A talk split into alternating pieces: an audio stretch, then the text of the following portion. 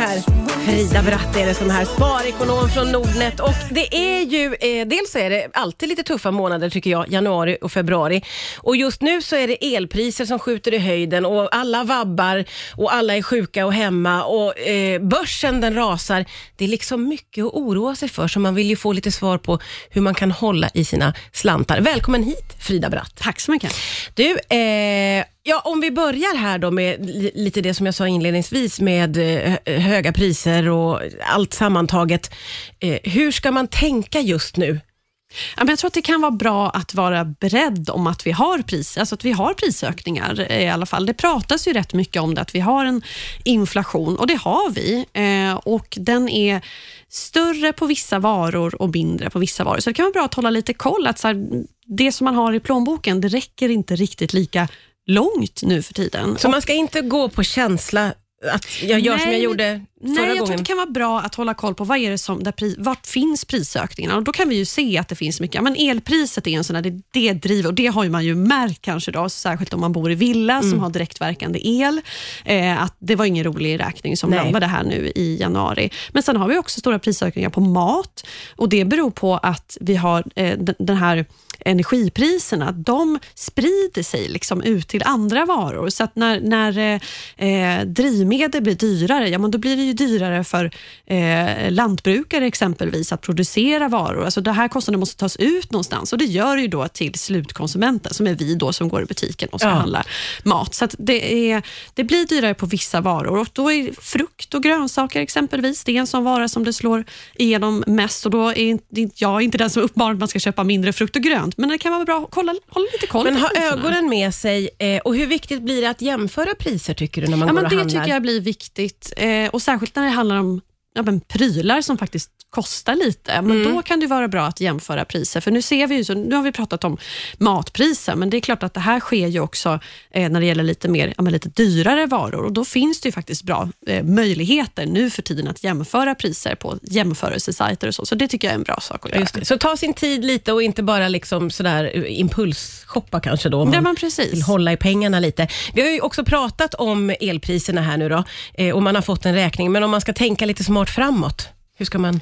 Ja, men jag, jag tror just det, att ta lite höjd för det här kanske. Att vi har en prisökning nu, eh, just nu och det kan kännas lite i plånboken och kanske planera lite för det. Så jag tror att det kan, eh, det kan vara smart och sen så vet vi som sagt att elpriserna, ja, de står för en stor del av de här prisökningarna. Förhoppningsvis så kommer de falla tillbaka lite grann om vi får liksom lite varmare väder och sådär. Så att Ja. det kan ju falla tillbaka det här, men det man kan, där man kan spara mycket pengar, det är ju kanske elförbrukningen.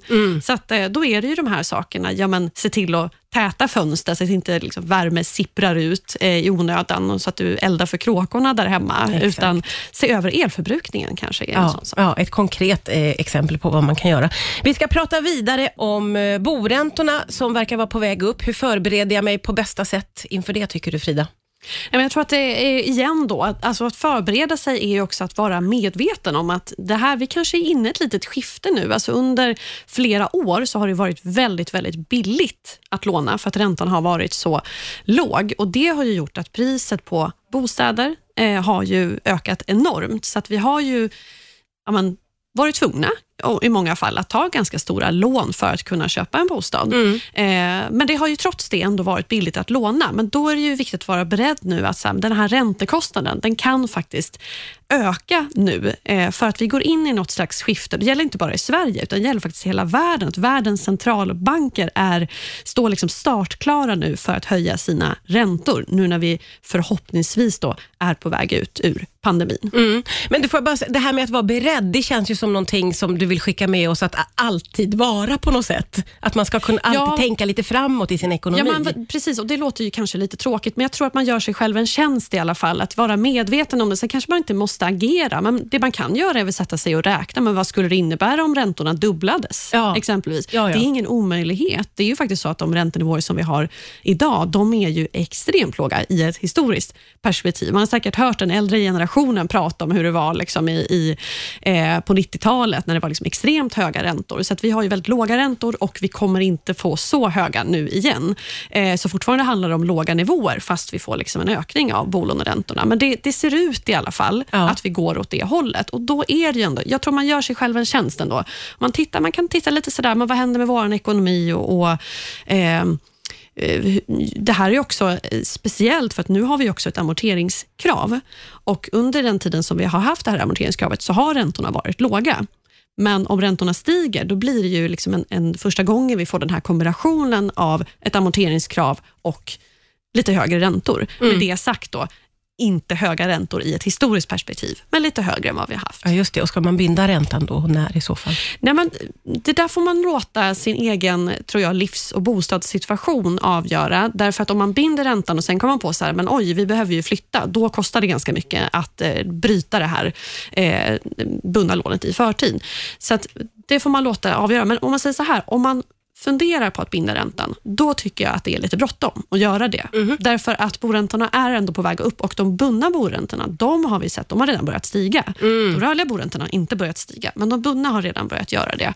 Så att, tycker man att nej, men det här känns lite jobbigt nu när man hör det här kanske, att ja, men vi kanske är på väg i ett skifte med högre räntor och man kanske ändå har gått i de här tankarna att binda räntan, ja, men då kanske du ska göra det nu.